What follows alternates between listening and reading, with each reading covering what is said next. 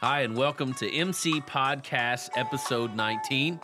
We have Kevin Kuhn in the uh, studio today. Welcome, Kevin Kuhn. Good morning. How are things going around here? Everything's going well, even though it's uh, it's a little crazy. We're, we're rolling right along. Good. Got got several people out on vacation. I had family in town this week, and so uh, I was gonna say dealing with all of that, but that that really doesn't convey the right.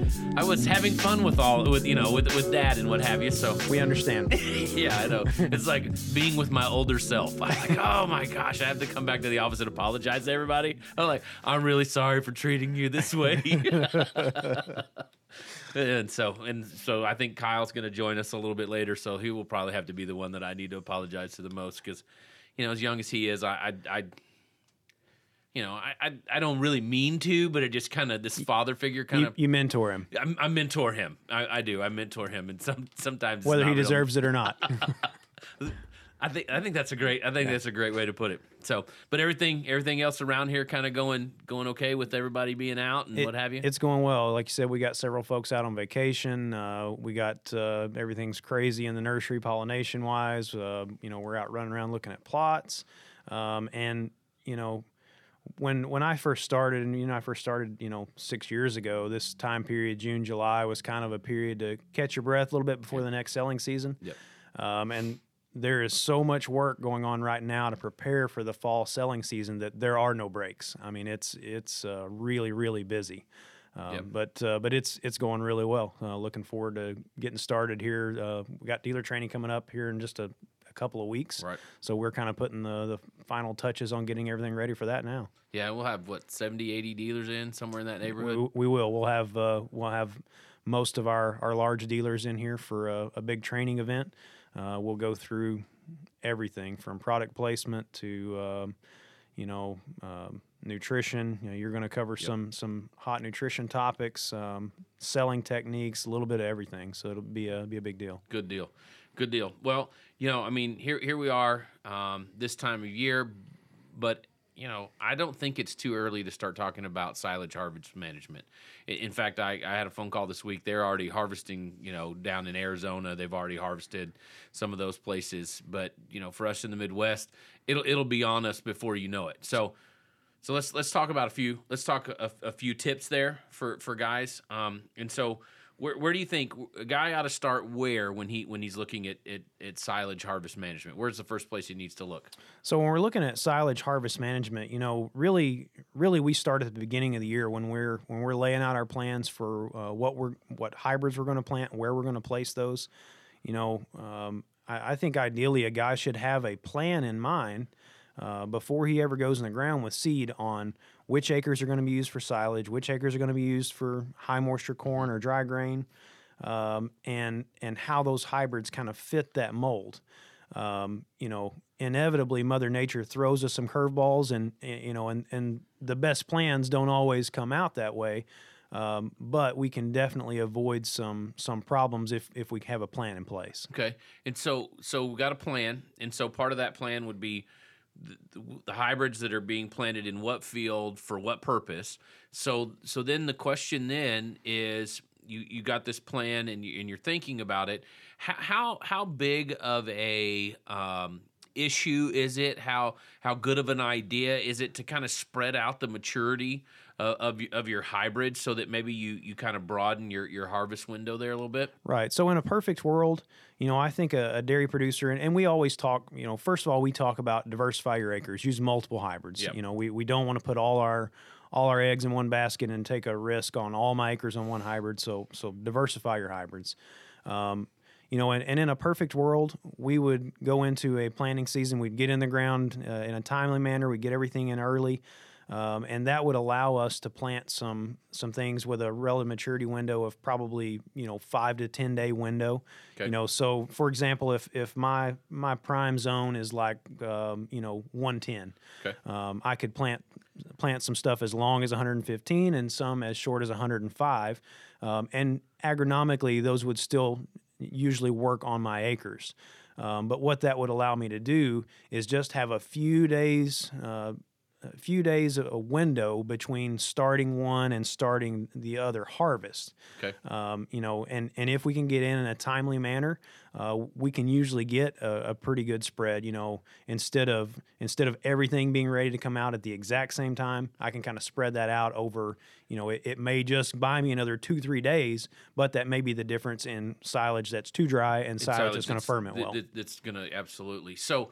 I, I, and so I think that this is one of those interesting things because a guy, I think a lot of times a guy goes in and plants and he's like, okay, I'm going to plant 105 day, I'm going to plant 110 day, and I'm going to plant 115 day, and that's going to give me two weeks worth of harvest. Is is that is that what we're looking at? I mean, is that going to happen? Very rarely will we actually see that happen, and and there are some factors that come into play there, um, especially when we move up north. Uh, you know, the the uh, we move up into Wisconsin, Minnesota, some of those places um, and especially when we plant really late. You know, so we we had a really wet spring this right. year. A lot of corn went in really late, so we take that stuff and you know we have a 10 day spread in relative maturity. Uh, but unfortunately, it all goes in in June, gets planted exceptionally late. Well, at this point, we're picking up heat units extremely fast. So the corn's all growing really fast, and it's maturing more rapidly than it than it really is designed to to mature uh, you know the corn can handle it but what happens is that harvest window n- narrows greatly yeah um, you know and um, and we'll have Kyle in a little bit. He can he can really attest to this. We see this when we are we are taking out plots. You know, it, um, we we start with the really early stuff, and uh, and yeah, it it's ready to go real early. And we get in there and chop it, and then you you go back a few days later and all of a sudden we went from chopping a few samples of 85 90 day stuff to holy cow the 102 to 110 day stuff is going to be ready in two three days you know right. so so it, it really gets uh, that that window just gets tighter the later our planting gets and the more heat units we're picking up as the corn's growing. But it's still a good idea to kind of spread that spread that relative maturity out those those out so that you you're right so that you all of a sudden oh my gosh we did get a whole bunch of heat and everything is ready to go today and I've got, you know, 300 acres to chop and it's going to take me to, you know, by the time we start chopping the stuff that's right on, the stuff that the last stuff that we chop is going to be too dry. Right. Absolutely. Yep. So so so the first thing in, in silage harvest management is is to spread out that that silage harvest by spreading out your not only your risk with the hybrids but also uh, spreading out those uh, those relative maturities as part of your harvest plan. So silage harvest management starts way before way, way before the summertime. Sure. Okay. And and so then all right. So what are what are some other what are some other points that you see uh, that, that need to be taken for consideration? So some of the things that, that will greatly affect um, the moisture of our silage at harvest time, um, foliar leaf diseases. Okay. Um, you know, and and really, um, you know, we look at that, and and every hybrid's different in how they're affected uh, by leaf diseases, um, and you know, and and as a grower, you have to recognize, you know, am I in an area where I'm susceptible to leaf diseases? Because we, you know, we service many areas uh, where where they really don't deal with northern corn leaf blight or gray leaf spot or even the southern rust that's been such an issue. Um, you know, so it's important as a grower to know, you know, in, in my area, in these particular locations, am I susceptible to leaf diseases? And if I am, I need to select varieties that are going to be uh, going to be more resistant. Okay. And um, you know, and and so that that hybrid selection really comes into play. The other thing there um, really comes in is is fungicide application. Um, and you know, I, am far from the expert on on the the chemical application of that stuff. You know, but it it seems to me that time and time again that uh, especially if I'm in an area that's prone to that stuff, you know, start early, start yep. start putting fungicide down. It's usually it's usually well worth the money you're going to invest for that that quality feed stuff at the end of the year. Definitely, and and so I I think that this is a point that that sometimes guys miss, and and part of it is the fact that we are we are aiming for high quality corn silage. We're high quality forages. Um, Lynn and I talked last podcast about you know, one of the things that uh, that that of, of, dairies that were surveyed that were over uh, uh, thirty thousand pounds is is they had high quality forages, and if you're going to get high quality forages, you know, part of that management is a fungicide application. Sometimes before you really think that you need it, just to keep that plant viable and growing. Not only are we not going to, I mean, not only are we going to be able to capture yield and and, and that, but we're going to be able to capture quality by spraying that fungicide, keeping that plant alive. Right. So a, a prime example right now, we had uh, here in Southern Illinois, we had a tropical system here about two weeks ago now. Came through, brought us some much needed rain, um, little little cooler weather, um, and a lot's yet to be determined. But um, I'll be surprised when we hit this this heat and stress and drought stress that's going to follow here in the next couple weeks if we don't see some southern rust that comes on from some of that. Right. Now, um, a lot of a lot of progressive growers they're out trying to stay ahead of that. Now they're they're putting fungicide applications on ahead of time because you know southern rust whenever it whenever it uh, you get the heat and it really really comes on at a stressful time, it can take a corn crop in a hurry. Right. You know, so so that's a prime example that you know you have to be proactive and be ahead of it. So even though I don't see rust in the field right now. Um, I know that the conditions are setting up for a potential outbreak, so I want to get ahead of that. Good, good. No, so so silage harvest management, management plan, spreading out your risk and, and diversity with uh, with your hybrids and, and relative maturities, and then and then a good uh, fungicide kind of uh, uh, plan also, where where I'm going to go in and watching the weather, knowing what kind of systems that, that bring that stuff in. So what's the other what's the other points that we need to be looking at for for silage harvest? So really, really, the other things we need to be looking at is is the timeliness of our harvest. Um, you know, and and as you know, from a nutrition standpoint, um, uh, the moisture is critical. Absolutely. And, and you know, and that comes in from a nutrition standpoint as well as just from a functionality standpoint. That you know, we, we don't want it so wet that we're we're causing issues in, in handling and we're getting a lot of seepage, but also we don't want it so dry that it doesn't pack, doesn't ferment. You know, th- those type of things. So there's there's an ideal window kind of in between Th- those. There, there's an ideal window, and and I'll tell you what my ideal window is. I like somewhere between 68% moisture and 65% moisture. And some of that though depends on depends on the um, the the hybrid itself. You you know that not all hybrids are are equal, and when we're talking about moisture, we're talking about whole plant moisture. And there are hybrids that the grain dries down faster than the plant. So you go out there and you look, and the plant is still pretty green. It's still pretty healthy. It looks like it's still going. You know, and I think the agronomic term for that is stay green. And, and and so we go out there, but then we look, and and the grain is already um, past half milk, and and we're like, oh gosh, you know, but we're like, it's too wet. So I would always, always, always you know, err on the side of just a little bit wet. Um, I, I think that you are going to continue to have uh, better quality there. Your grain quality, your your uh, grain digestibility is definitely going to be better when, and, especially on one of those hybrids that um, that that the grain dries down faster you know and and some of those also speaking of that and, and you can attest to this some of those really turn down really really dry down really fast Right. right Right. you know so there's some of those varieties that the grain looks a little bit dry today and tomorrow it's it's even it's even a whole lot drier than what you think it ought to be in a day sure. And, and so a guy needs to be out watching for that. So he needs to be talking to his his uh, his seedsman. You know what kind of what kind of variety did I plant? He needs to be out there looking for that. And and I really think, especially those those that have good stay green and and the grain dries down pretty fast. I think you're looking at 68% moisture on those guys. Okay, I think you're. I think you're now. Now, 68% moisture. You're not going to run into all of those. All of those. Uh, you know, you're not going to run into a whole lot of leachy problems and just a whole lot of running and and those things. But you're going to be looking at better quality silage for sure. And and I would always err on the on the side of that. And and then and and then you know one of the one of the things that's really interesting there, Kevin, is is how how dry is too dry for corn silage. Right. Okay.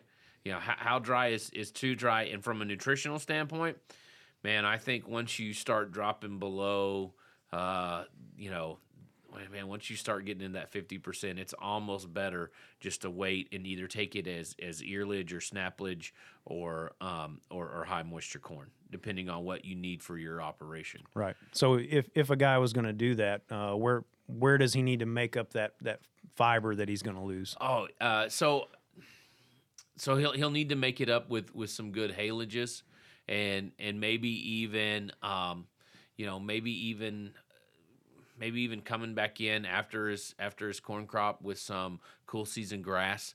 Uh, you know, some triticale, some rye, and and being able now that that's still the next spring harvest, but but being able to capture some of that that that back from there is, Right. is I think, and you and you know you you got your high quality type uh, um, grasses there, and and even even watching you know you you you do that. Watch your alfalfa harvest, you know, and and go in and make sure that you are okay. I didn't get my corn out exactly where I needed it for fiber. So watch your alfalfa harvest and and and be able to to manage that maybe a little bit closer. Sure. And, you know, I think a lot of guys underestimate just how much difference the moisture in that grain makes in, in the fire in the uh, starch digestibility and the energy that's going to come from that corn silage. Absolutely, makes a huge difference. Makes a huge difference that that if I, um, you know, if if I get if if I get it down there and and my, you know, I can affect that starch digestibility by ten or twelve uh, percentage points in, with with just with just uh, dr- going from a little bit wetter or optimal grain. To, to something that's a, that's a lot drier and, and you're you know then you're lo- losing 10% digestibility Right. And, you know, uh, inevitably you end up having to add something to the ration to make to make that up. You know, so so if we can if we can get it out in a timely manner, get it out, uh, you know, and, and and what it comes down to is, um, if if the if the grain moisture is is right, we're going to get that fermentation. It's going to allow those bugs to work on it, so that when it goes into the ration, that it's that it's ready to be fed. You know, Absolutely. and you know we can we can be a lot more efficient if we can deliver the energy from the silage we're taking out of the field instead of having to bring dry grain or something else in as a supplement to push the energy. So so a guy really needs to be he needs to know what kind of hybrid he's got there, and he really needs to be watching that hybrid. And he and, and so that that kind of brings us to this point is is how does he watch that? How, does he check that? Right. So y- you mentioned the milk line, Right. Um, and you know, and that's that's always kind of been the standard. Is uh, you know, when we get to fifty percent milk line, we're in the ballpark. Yes. And and uh, while that is accurate, uh, you know, we have to, like we talked about differences in varieties, we have to kind of watch things a little more closely than just looking at the milk line. So. Uh, one of the things that, that we always recommend is, uh, you know, when you when you think you're two three weeks out from from silage harvest, go out there and cut five to ten representative plants uh, from your field take them in run them through a wood chipper whatever whatever you have access to get them chopped up um, and check the moisture on that and i know a lot of guys have have the option of doing that either on the farm or the local co-op down the road um, and and, uh, And at- even even a forage lab. Sure. I mean, you, you know, you can get a you can get a turnaround at a forage lab in a cut in a day or two. Right. You know, so this is not something you oh oh I think my corn silage is ready. I'm gonna go test it and wait. No, this is this is I'm we're we're being proactive, so to speak. In in a week out, two weeks out, we're watching this, we're checking this, we're seeing how things are going to go. Sure. And you know, and you know, so from that point we get kind of an idea where we're at for moisture. And then so at this point we start adjusting our harvest plan a little bit. You know, so if I see that, you know, this the back 40 is is going to be ready probably sooner than what I thought. Okay, now I'm going to rethink what my my harvest order is going to come in, and I'm also maybe rethinking what my end use is going to be. You know, so maybe well maybe I'm better off to to let that go, and I'll I'll go ahead and, and take that out like you said as snaplage, earlage, uh, maybe even dry grain. Yeah. Uh, depending on depending on what my my feed needs are at, at the time. Um, but you know, uh, looked at some data recently and uh, some some stuff out of U- University of Wisconsin. On average, suggested that uh, that that corn plants lose about a half a percentage point of moisture a day, uh, which kind of gives you a, a an idea what a standard is going to be. But like we said, hybrid to hybrid, it's going to vary, and environmental conditions are going to change that. Uh, we saw a year last year, and uh, you know, for a lot of our customers in Wisconsin, where man, right at silage time, it started raining, and it rained and rained and rained and rained, um, which kept guys out of the field, affected how the plants dried down. Leaf diseases are going to affect how the plants dry down. You know, so um, we can give you a lot of best case scenarios, but inevitably things are going to change. You're going to have to adjust on the fly. It's just important that you have a plan in place and know how to attack it when it changes. No doubt, no doubt. So need to be, you know, two weeks out, a week out, be checking those moistures, looking at that, figuring out how we're going to do this. You know, okay. So then, so then we're getting ready to chop. So here, here's the question: How high do we chop? You know, that's uh, that's something that gets debated back and forth a lot, and even among our office, I think gets debated a little bit. Um, you know, so the the the standard uh, the standard idea for us here at Master's Choice has been that uh, we want to chop low. Uh, we want to get all of that, uh, you know, because when we chop high, we give up some yield. Okay. Um, you know, so I, I think really what we want to do as a grower, we kind of have to decide what our goals are at, at harvest time. Uh, You know, um, are do I need do I need all the feed I can get, or is it more important for me to uh, to get exceptionally high fiber digestibility in, in my corn silage?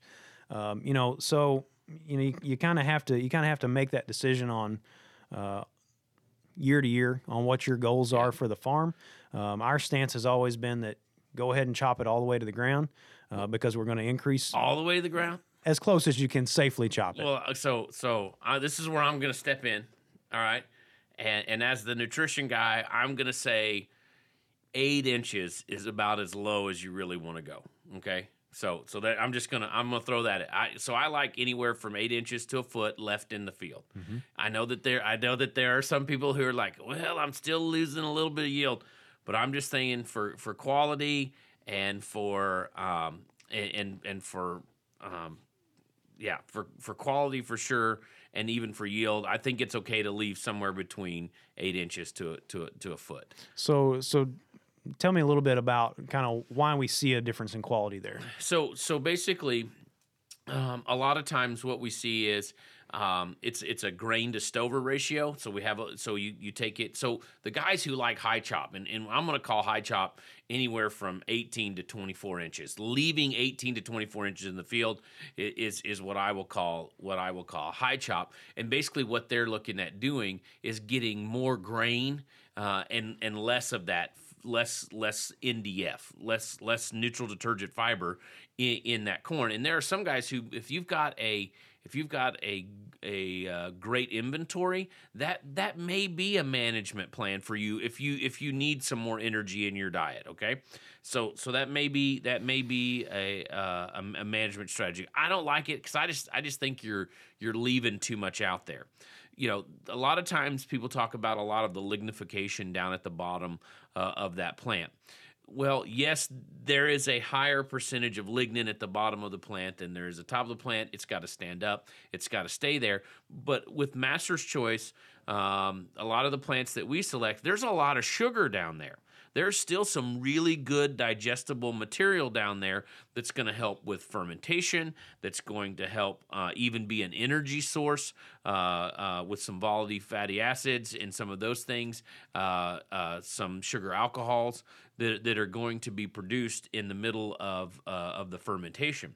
And and so so I, I don't I, I think that it's one of those things that man, I I know I know some some really high producing herds that like to high chop, but I just think they're leaving too much out there, and um and and in the right hybrid, you can take it really low. I think the right hybrid you can take it, and, and there's and and let's try it. Let's test it. You know, I mean, we're, we're sending a sample in. So let's send a sample in where we chopped high and see what we get, and one that we top chop low and see what we get, and see where we're at. Uh, I, I don't I, I don't ever think that that's not a you know that that there's a one size fits all answer for everybody, but man, um, any anything over a foot left in the field is just seems very wasteful to me. Yeah, I- very very wasteful. And and, I I and like I said, um, I you know eight inches. I, I that's that's where I that's what I that's that's where I like to to see it. Yeah, and and uh, you're at eight inches. You're not leaving so much in the field that it you know that, that it really bothers me. So, you know, so Yeah. So that's that's kind of um, I guess we're the point there. We can find some common ground on that. There we go. Okay, we'll we'll agree. We'll agree on that one. Mark that down. so so chop height is part of it, you know, and and, it, and that's going to depend on where he needs to be, uh, how much inventory he has, what what kind of hybrid he's got. Chop height is going to do that, and then kernel processing. Sure. Okay, so he's gonna have to he's gonna have to watch the kernel processor, and and I'll say this, guys, if you've got a, a custom chopper in, you'll need to be watching. You know, I mean, and and it's just one of those things that. Um, you know, a lot of times they get rolling and they go, and and and nobody pays any attention. But but the the um, the more processed that kernel is, the higher the digestibility is. and and the better fermentation we get out of that. One of the things with Master's Choice that I uh, that anecdotally, I don't have any research to back this up, but anecdotally is is is we don't have to process quite as much because we already have a softer, more available starch in in those kernels anyway. But um, it, but this is one of those places where there is some debate even within the office. Is is uh, some people say, "Oh, you don't you don't need to process it at all," and I just kind of cringe when I hear that. You know, are you are you going? You know, you're still going to get good starch digestibility starch digestibility out of out of the softer endosperm, even if it's not kernel processed. Right. But why not make really good better? Sure. Okay, and, and, so so you need to be need to be watching for that and and making sure that we've got good kernel processing and that those kernels are good and smashed and that things are broken up there uh, in in that corn silage. Yeah, absolutely. Like you say, you know, um, you know, it, it's not. Um, it's not one of those things, you know, uh, where I'm trying to decide is it is it is it good or is it bad. Kernel processing is always going to add something to Yes. it, like you say. So why not why not take it to another level, regardless of you know where my where my baseline is. A- absolutely, absolutely. So so other other things that we need to be watching for for for uh, uh, harvest management there, Kevin.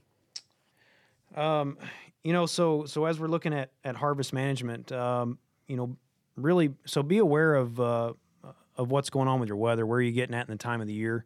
Uh, you know am i am i running out of of my window for uh, you know so am i expecting frost? Am i am i going to get pushed late enough that you know that some parts of the country snow could even be an issue depending on where you're at you know? So so be aware of that stuff and and if there's an opportunity to to get it out before some of those issues then by all means do. Absolutely, yeah. And and so frost is one of those issues that I think some people go, ah, you know, I, man, I would rather see corn silage taken at seventy percent moisture, not frosted. Frosted corn feeds funky. I, I don't know what it is about it. I don't know if anybody's ever ever put their finger on it, but but corn that has that has been that has been frosted, you know, and, and usually it's just you know it starts off with the top of the plant there, but it just feeds wonky. I, I and and so I would rather if, if you think you're gonna get get frost, I would rather you I'd rather you see it take it at um, you know at seventy percent moisture. Now if you're getting up there in the 72 to 75 percent moisture, you're still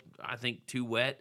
But if you're if you're if you're getting there at, at 70, I, I think you go ahead and take that corn silage before you get it frosted on. Uh, one thing too that uh, you know that a lot of growers don't think about is uh, when you're going into harvest, be thinking about your your storage. Um, you know, and you know from from a, a, guy who's selling seed, my standpoint is if you're going to go in and chop my specific hybrid, I'd like for you to know where that's at, whether it's in a Yeah. bag, whether it's in the uh, it's in a pit or whatever because I want to I want to watch as you're feeding that through the through the fall and the winter. I want to see basically how the cows are reacting and how my product is working. Right. Uh, so that's something too to be thinking about at this point is uh, when I go into harvest, you know, where am I going to put everything and do I do I have a ability to segregate as I'm testing new products? Um, you know, and it, it's really easy to put a new corn hybrid out and to see what it does agronomically and oh okay it, it stood it did just as well as everything else but i really don't until i feed it i don't i don't know Yeah, and being able to separate that out somehow. And, and I know that, you know, so I, I've, I've heard a lot of guys say, yeah, I'll try a few bags of that and I'll put it out. And I'm like, why, why, why even do that? You know, I mean, why, why even do that? If you're really interested in some of this, really figure out a way to kind of segregate that off a little bit. It's, it's a little bit more, but maybe a little bit more trouble, but not a whole lot. You know, or, or at least just kind of figure out how to mark where it is in in a in a bunk or something. Yeah, if it, you know, if, if you're talking about something that you believe in that that can benefit your farm, um, you owe it to yourself to find out. You know, is is this product going to make a difference for me or not? Because if you know, if I don't have a product that's going to benefit you, then I don't expect you to, uh, you know, to do business with me. Yeah. Uh, because you know, really, ultimately, that's what I'm trying to deliver is a um, the best product and the best service to go along with it. Definitely, definitely, no doubt. All right, you want to wrap this up? I think we have an in in studio guest coming in here in a minute. We do. He's been out uh, running around in the fields, but I think uh, I think we might be able to snag him for a little bit before he goes back out. All right, anything else on harvest management before we have him come in? No, I think we've covered most of the topics that I kind of had had on my mind. Good. You know, it's uh, it, it seems strange to be thinking about it, but uh, it always sneaks up on us. You know, we're we're right in the middle, of, like I said, of pollination, a lot of things right now, and it, it it comes fast after we get past pollination time. It time. does. It does come fast. So, all right. So uh, we're gonna we're gonna welcome to the uh, studio um, the uh, I don't know. I was gonna say the infamous, the famous. I don't know. Kyle Kyle Vosberg. So Kyle's gonna join us here for a minute.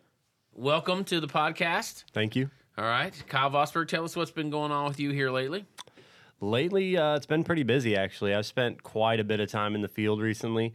Um, R and D is kind of in full swing and and kind of getting all of our ducks in a row before it gets extremely busy. August, uh, August and September look pretty much like a, a wash for us. We're pretty much out and about everywhere. So right now, I'm really trying to get my ducks in a row when it comes to our Southern Illinois research blocks.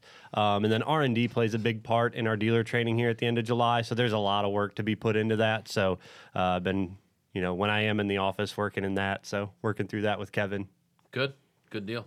Good. So Kyle, what's going on right now? What's uh, what's the status on some of our uh, inbred uh, inbred crossing blocks down here in our nursery? Kind of what's what's going on timeline wise? Yeah, so timeline wise, most of them are rolling into pollination right now. Uh, most most of the time I've done this week is out uh, basically detasseling those blocks. They're they're run just like a normal production field, so the females get detasseled while the males are starting to pollinate. Um, and so those that's been you know part of what I've been doing. Uh, a little bit of weed management where Palmer's kind of been an issue a little bit this year. Uh, so going through and trying to clean those up before I leave. Uh, you know here in August and just try to line all those out. So everything's rolling along smoothly. Everything looks good. Um, it's just you know there's So- there's work to be done right so now. So those those small crossing blocks, um, we utilize utilize some of the fields down here uh, where we'll go in and we'll plant small blocks where we take a common male and we'll put five to ten different female uh, female plants, five to different females in there. Um, what are your rows? Maybe 150 to 200 feet in length. Yep. And then also staggering the the biggest, you know, uh, kind of timing thing is to stagger. You know, in a normal production field, you have your set male and your set female, and you know what their, you know, 50% silk, 50% tassel number is, and and you just kind of, you know, set your male planning as in correlation to the female. Yeah. When you have one common male and half a dozen or 10 females, uh, you need to make sure that you have the male pollen to pollinate those females when they're ready. So, um, So we have to have early pollen, mid pollen, late pollen, Yep. and then some even later pollen. So we have um, we, we spread out the pollination. We have like Kevin said, mid or early, mid, uh, late, and even later. We do that. Why? Why? do- Why do we have? Why do we need to spread those out? Is it to have enough pollen in the field, or or why? Why? Why is it? Yep, just to make sure that every single group of females gets the pollen that they need. Uh, you know, just so that way we will be able to, you know, to get the, the proper cross. Because if if if you have a late uh, silking female, Okay. and then the males have done, and all of the males have shed pollen, and you know they're they're And she hasn't thrown any. and she silk hasn't yet. thrown silks yet, then there's a what we would call a blank cross. Usually, it's just you know we go through and say we didn't get it. You so know, the, the average corn plant, uh, inbred wise, is going to throw pollen maybe seven to ten days On a good on, da- on a the good year. long end. Yep. Okay. Um, you know, so uh, if, if we don't hit that window just right with the female, uh, then then we give a miss. So just spreading that window out, we take it from seven to ten days, we spread it out to hopefully two and a half weeks. We Okay. have viable pollen flying. Vi- viable and a lot of corn is pollinating right now, but it, we haven't had a significant rain in a little over a week. So now in a in a hybrid field, that's you know it's not as big of an issue, but inbreds need the water. They're they just need they they are so easily stressed in in their populations. Sometimes you know they don't have the vigor of a lot of you know of hybrid plants. Uh, So they they really need just a little bit of water right now to kind of get moving. Which I think we're moving into some this weekend, so that could help Yeah, a little yeah, bit. There's there's a chance. So speaking of pollinations, all right. So that's kind of what you've been. Have you seen Cullen lately? I mean, has I anybody have made seen him? I've made contact with him twice. Face like I've actually seen, Seen him. him. Yes. Okay. So not just. Well, the first time I introduced myself, so he knew what I what I did here. Yeah. And then the second time, uh, it was just like back to the same old. Yeah, because, Cullen. because he's been in the nursery and, and he's been he's been he's been pollinating now for what about two weeks?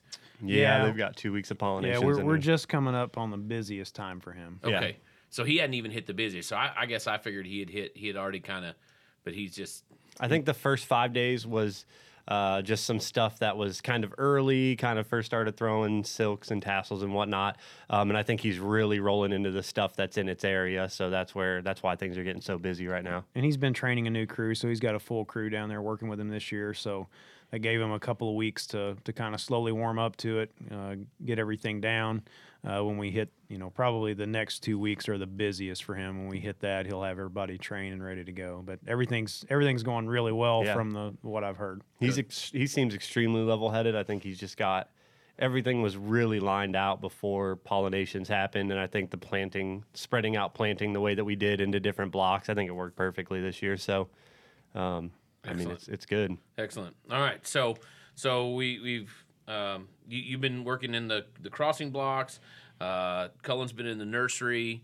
Um, everything seems to be going there. So what what's next? What I mean, what are we what are we waiting on? You, you said you're going to start traveling here in August. What's what's all the travel for? Yeah. So, uh, you know, a big part of my job is is to to help be a part of the advancement plot. Okay. Uh, uh, program that we've built here The uh, to- plot is where we put out our uh, our material Yep. with new, with our current material with with really kind of closer material. Like, okay, is this going to be a is this going to be a hybrid in the next couple of years? So yeah, our it's, it's- experimentals. It's, our final stage of testing Final before it would make good- make the commercial lineup. So, um, and that just seems to, and then those seem to come in waves too. So, uh, you know, we'll have our dealer trainings, and then that first part of August, I'll try.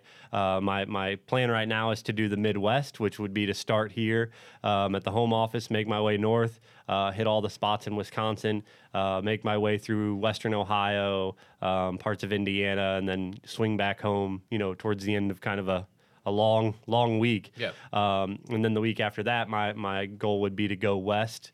Um, and we have a pretty pretty nice sized plot in Garden City, Kansas this year. And then we also have a dealer out in Kansas who who uh, you know we usually spend a couple days out there with them. Uh, Roy, as we've done you know Yep. vlogs in the past with. So my plan is to be out there in the middle of August. Um, and then I think third week of August in Pennsylvania looking at advancement plots. So, you know, it's it's one thing after another, but it's all about just, you know, being out taking notes, talking to growers.